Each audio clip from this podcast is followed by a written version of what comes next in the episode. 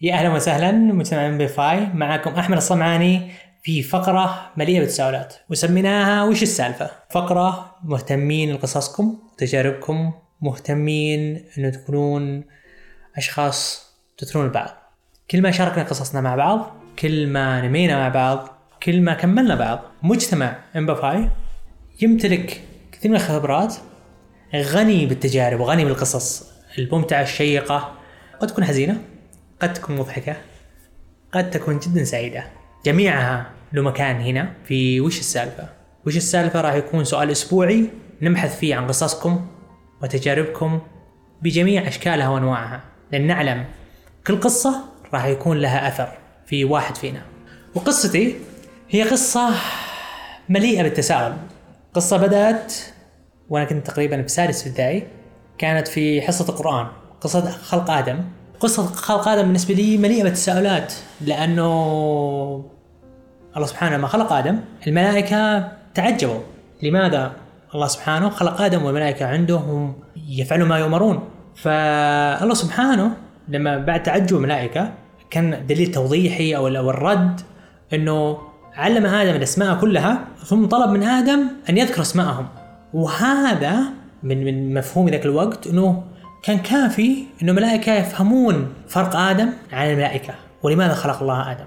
لكن بالنسبة لذلك الوقت ما أعرف ليش، يعني إيش قيمة الأسماء الأشياء، إيش قيمة أن الإنسان يعرف أسماء الأشياء. ومشى معي التساؤل هذا تقريبا قرابة عدة سنوات، إلى أن وصلت أثناء دراستي في أمريكا كنت في نقاش مع أحد الزملاء عن التساؤلات عندنا بالحياة. فقلت له أن تقريبا لي 15 سنة عندي نفس التساؤل، وهي قصة خلق آدم.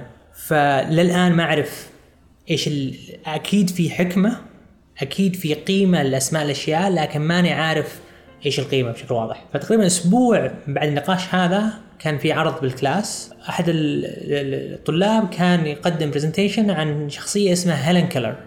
هذه هيلين كيلر انولدت لا تسمع ولا تشوف. هيلين كيلر كانت توصف أنه أول 4 سنوات من حياتها فعليا تعتبر زيها زي الحيوانات. فكانت ما تفهم شيء، تجلس على الكرسي عشان تاكل، ممكن تجلس على الطاولة، إذا انزعجت ممكن تكسر الأشياء اللي حولها كلها، ما تتفاعل مع أمها وأبوها بأي شكل عاطفي. كان والدين هيلين يبحثون عن حل، يبحثون عن أحد يعلمها، حاولوا كثير وفشلوا.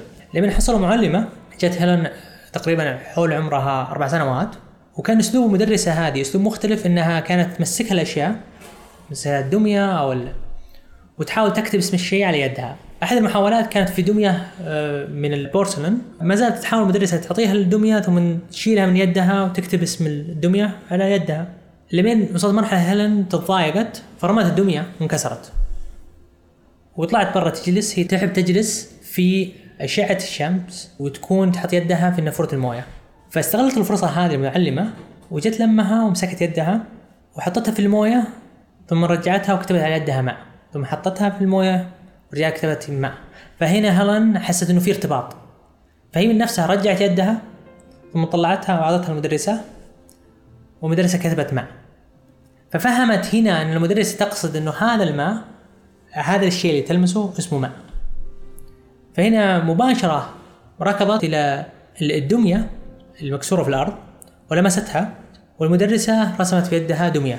فتقول هيلين عن تجربتها هذه أنه في هذيك اللحظة حست في الحزن تجاه الدمية اللي انكسرت، حست بمشاعر تجاهها بعد ما عرفت اسمها. في هذيك اللحظة أنا عرفت قيمة أنه الإنسان يعرف أسماء الأشياء، هي اللي ميزت بني آدم عن الحيوانات. بدون أسماء الأشياء الإنسان ما يقدر يربط بين مفاهيم، ما يقدر يربط مشاعره فيها. بدون الأسماء إحنا ما نقدر نفكر.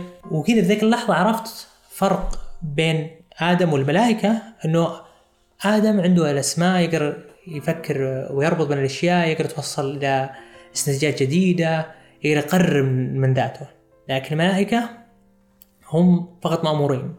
فمن هذيك القصة فهمت معنى أسماء الأشياء، وأيضا من التجربة هذه عرفت قيمة القصص. قصة بدأت تساؤل من عمري 10 سنوات، وقصة أخرى جاوبت التساؤل هذا بعد 15 سنة. تساؤل بالنسبة لي كان جوابه جدا جوهري، أعطاني بعد مختلف بحياتي ونظرتي للقصة هذه بالتحديد. ومن هذا المنطلق نبحث عن قصص قد تكون بسيطة بالنسبة لك، عشتها، مرت عليك، زي ما نشوف هيلين وصفها وكانت قصة يعني مرت فيها، لكن قد تكون الشخص زيي هي اللي آخر نقطة معلومة كملت الصورة. من هالمنطلق راح يكون في سؤال أسبوعي، ونتمنى من الجميع يشارك معنا قصصهم، صغيرة كبيرة، حزينة سعيدة، مشوقة، وقد تبدو مملة لك، لكن أنا متأكد أنه في واحد منا راح تكون قصة محورية بالنسبة له، قصة هي اللي أعطته المعلومة اللي كان يبحث عنها سنوات.